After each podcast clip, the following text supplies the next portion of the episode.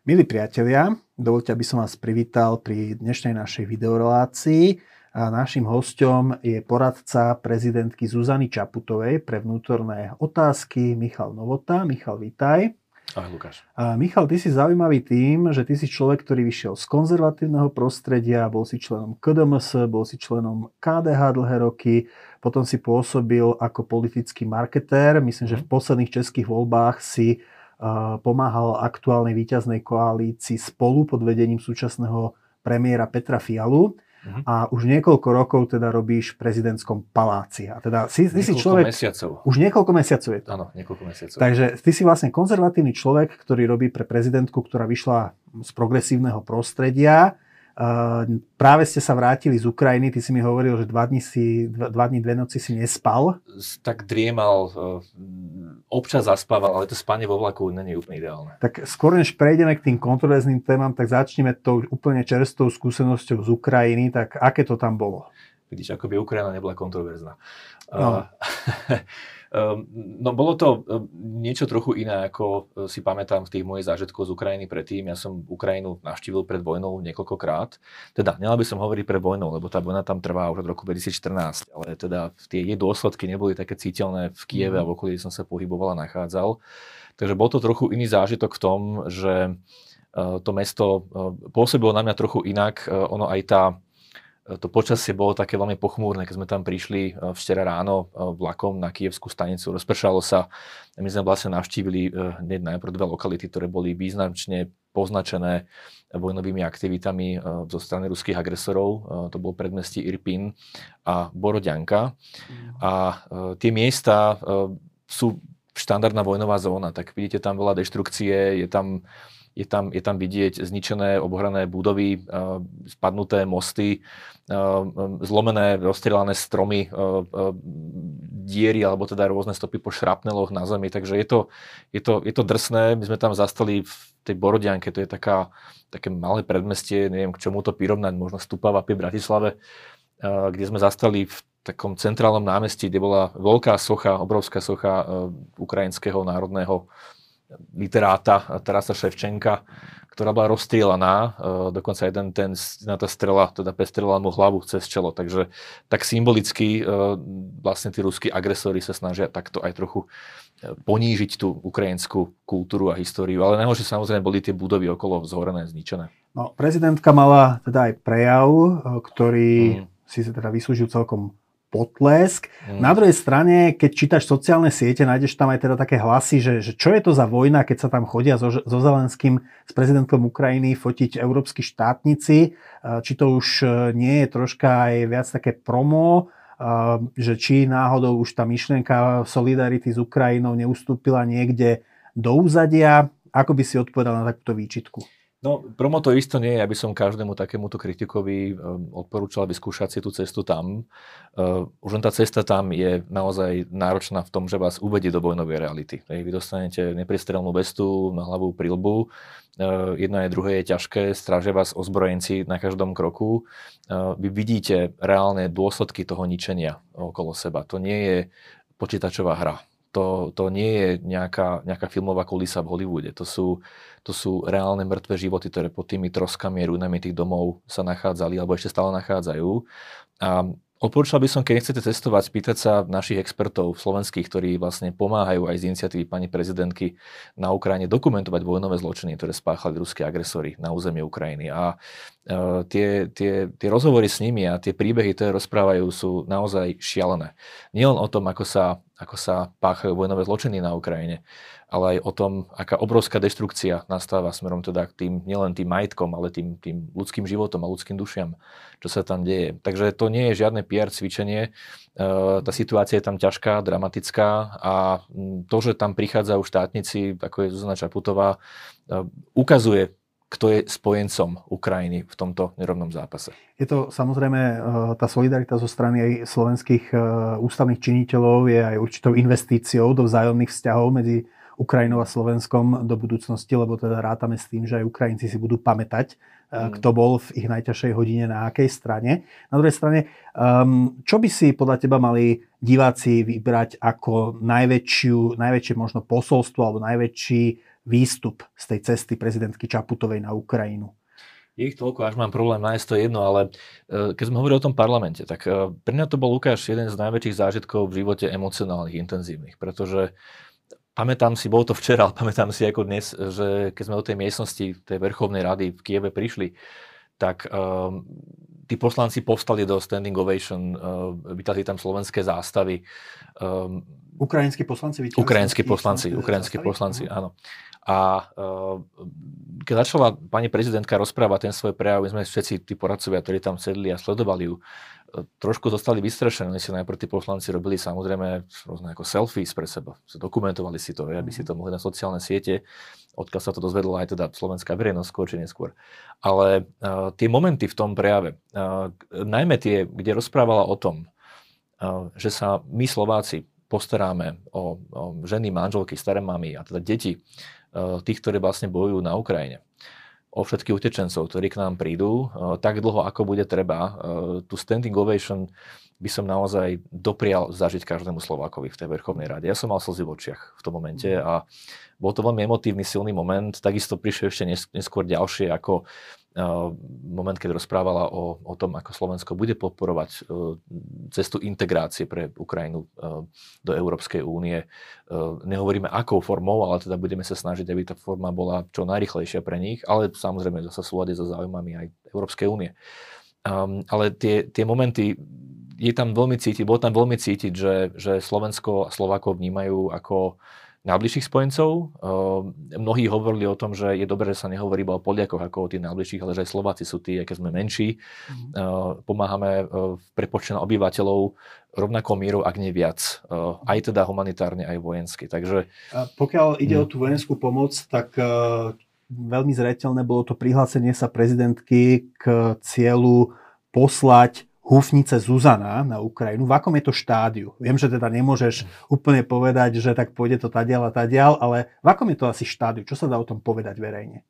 No, myslím si, že e, je to už vo veľmi vysokom štádiu uh, uh, uskutočnenia. To znamená, že rokuje sa ešte o technických detailoch. Uh, nebude to, ako už vieme, a už to bolo aj medializované, nebude to dar, bude to vlastne kúpa tých mhm. húfnic. Mm ale um, rokuje sa až o technických detailoch, koľko ich presne bude, uh, um, ako budú vyzerať a tak ďalej. Takže nemôžem o tom viac hovoriť, ani nechcem, ale tie húfnice Ukrajinci chcú a my ich my radi poskytneme. Poďme ďalej. Ako som už spomenul na začiatku, ty si konzervatívec v prezidentskom paláci. Prezidentka teda prišla z progresívneho prostredia, ale na začiatku svojho volebného obdobia deklarovala aj snahu naozaj byť prezidentkou všetkých Slovákov, teda aj ľudí, ktorí možno nezdielajú mm. uh, ten prúd, z ktorého vzýšla. Um, ako si sa k prezidentke dostal? Oslovila ťa ona? Ha. Alebo ty si sa prihlásila nejaké výberové konanie? Ako si to má uh, možno Nie. divák predstaviť? Poradcovia sa výberovým konaním vyberajú. Mm-hmm. A uh, takisto si nemyslím, že to bolo kvôli tomu, že som konzervatívec, tak si ma zadefinoval. Kvótový konzervatívec. Teda. Nie, som, nie, som, nie som žiadny kvótový konzervatívec v rámci nejakej afirmatívnej akcie, to určite nie. Zároveň teda ja tiež nie som nejaký etalon konzervativizmu alebo príklad konzervativizmu na to, aby ma niekto vyťahoval a do nejakej poličky dával. To si nemyslím. Ja, moja definícia konzervatívca pre samého seba je taká, že som ten klasický liberál, ktorého zaskočila realita. Hej. Mm. A tá realita ma niekedy, e, niekedy desí a preto sa staviam konzervatívne k tej realite. Ale uh, jej voľba bola, myslím si, že pragmaticky v tom, že potrebovala zaplniť prázdne miesto, ktoré zostalo po odchode dvoch spolupracovníkov, veľmi blízkych, uh, Mariana Leška, Martina Burgra, ktorí boli pri nej od začiatku volebného obdobia veľmi blízko ako jej politickí poradcovia a zároveň teda jej robili aj takú, takú strategickú a komunikačnú podporu. A toto je presne miesto, kde ona identifikovala potenciál možnosti náhrady e, vo mne, e, ale náhrady tímovej. To znamená, že to nie je o tom, že ja som nejaký talent, ale skôr o tom, že e, videla ma ako dobrého tímového hráča v tom týme, ktorý tam už teraz má. A teda, čo je takou tvojou dennou náplňou? Že ako si predstaviť mm. tvoj pracovný deň? Je to rôzne, tak je tam veľmi veľa operatívnych stretnutí, samozrejme veľmi veľa porád, je tam veľmi veľa aj ciest po Slovensku aj v zahraničí. Pani prezidentka teraz po skončení všetkých covidových opatrení sa úprimne snaží čo najviac cestovať po Slovensku, takže tam veľmi veľa výjazdov, ktoré sú náročné na prípravu, aj na tú realizáciu samotnú, ale sú dôležité pre ňu ako, ako politického hráča na trhu. Je tam veľa zahraničných ciest, no a je tam veľa rozhovorov o tom, čo sa deje v politike. Je, tak prezidentka je súčasťou ústavného systému, musí, musí, musí reagovať na, na, na to, čo sa deje aj v parlamente, čo sa deje vo vláde. Ehm, je oslovaná na to, aby sa vyjadrovala aktuálnym politickým témam. Takže pritom v rámci týmu ako poradca, s inými poradcami samozrejme som.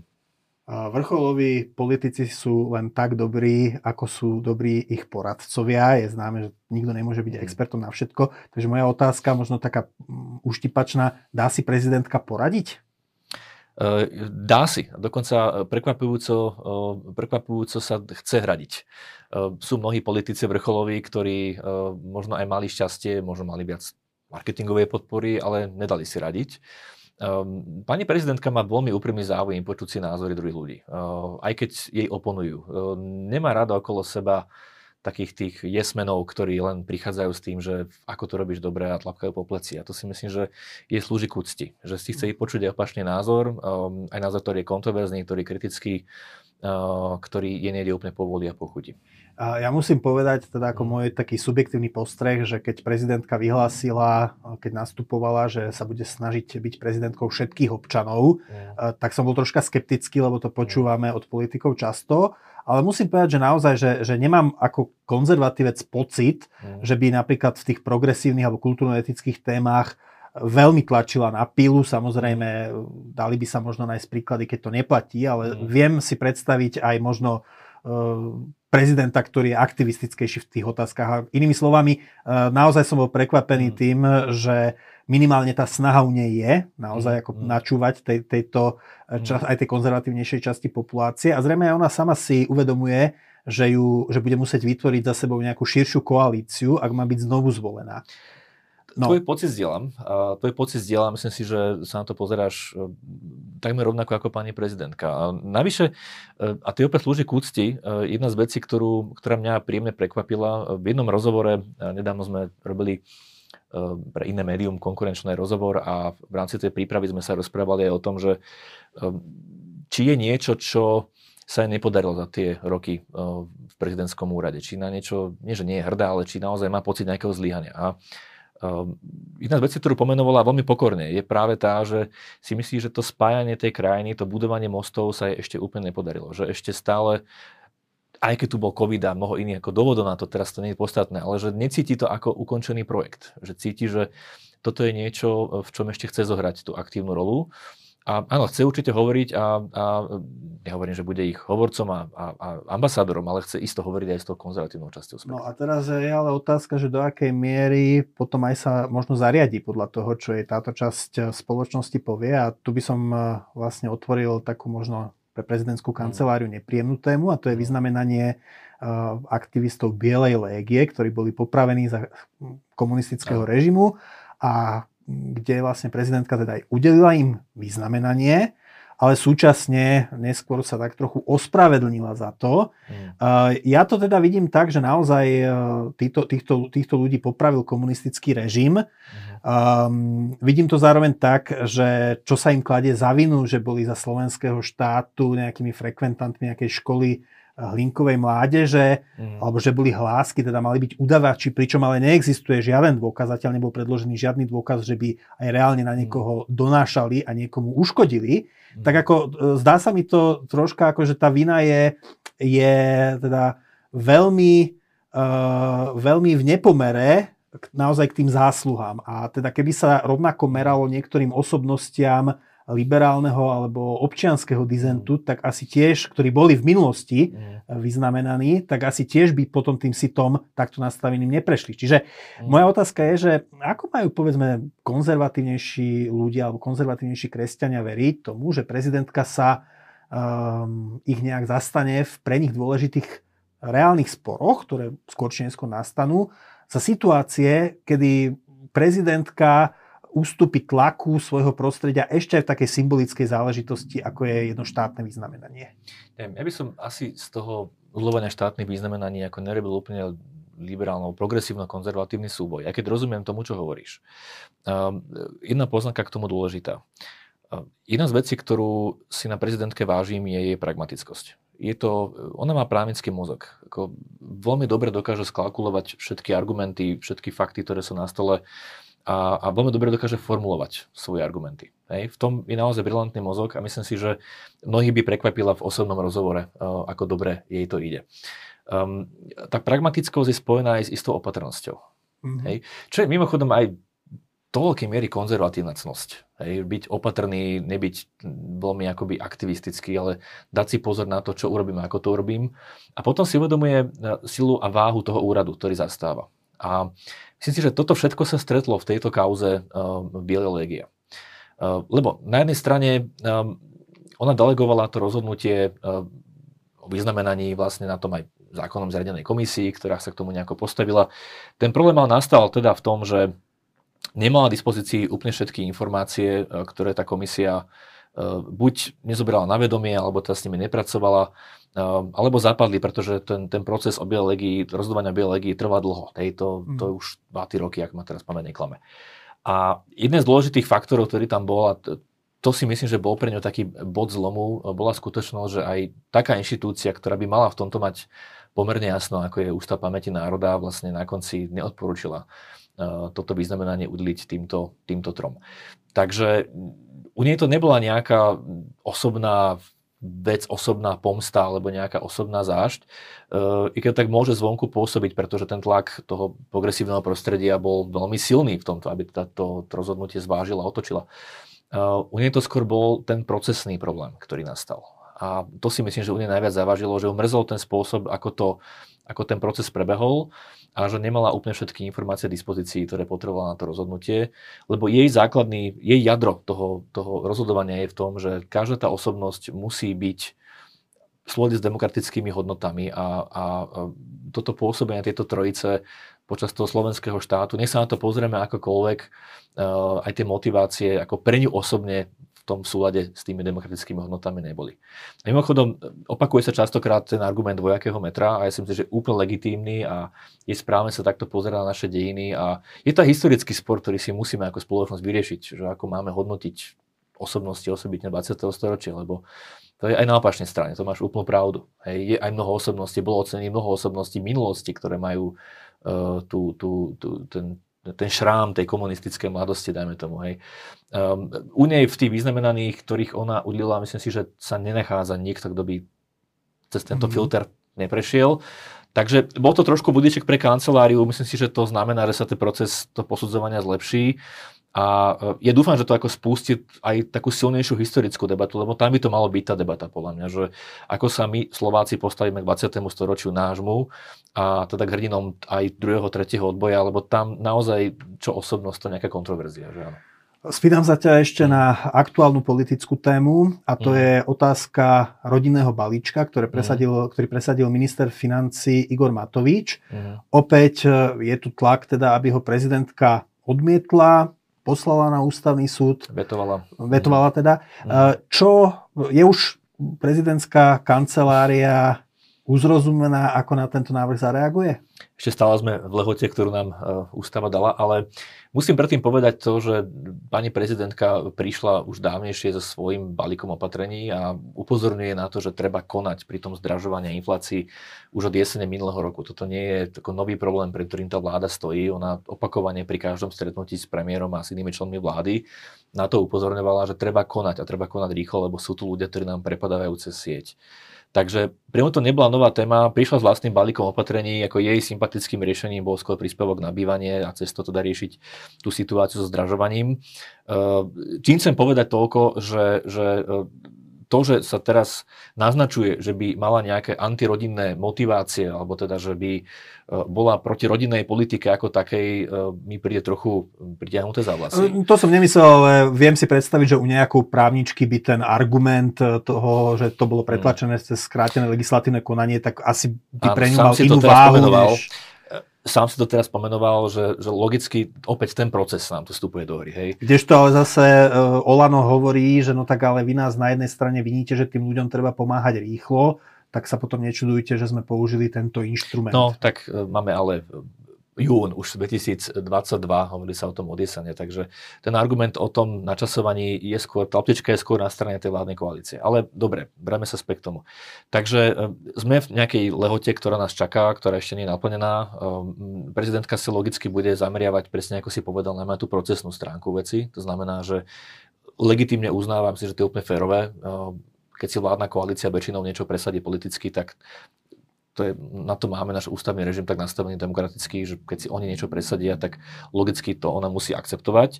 To, čo ale uh, nemusí akceptovať a v čom môže mať tie výhrady, a tu je podľa mňa tá výhrada úplne oprávnená, je ten spôsob, ako to bolo urobené. To, čo uh, Igor Matovič konec koncov sám nazýva, a to citujem, že musel použiť ten bager uh, na to, aby takúto, takýto balík dokázal presadiť. No, je ten bager prekáža úplne legitímne a logicky pretože mm. tieto opatrenia sa dali schváliť aj normálnym legislatívnym procesom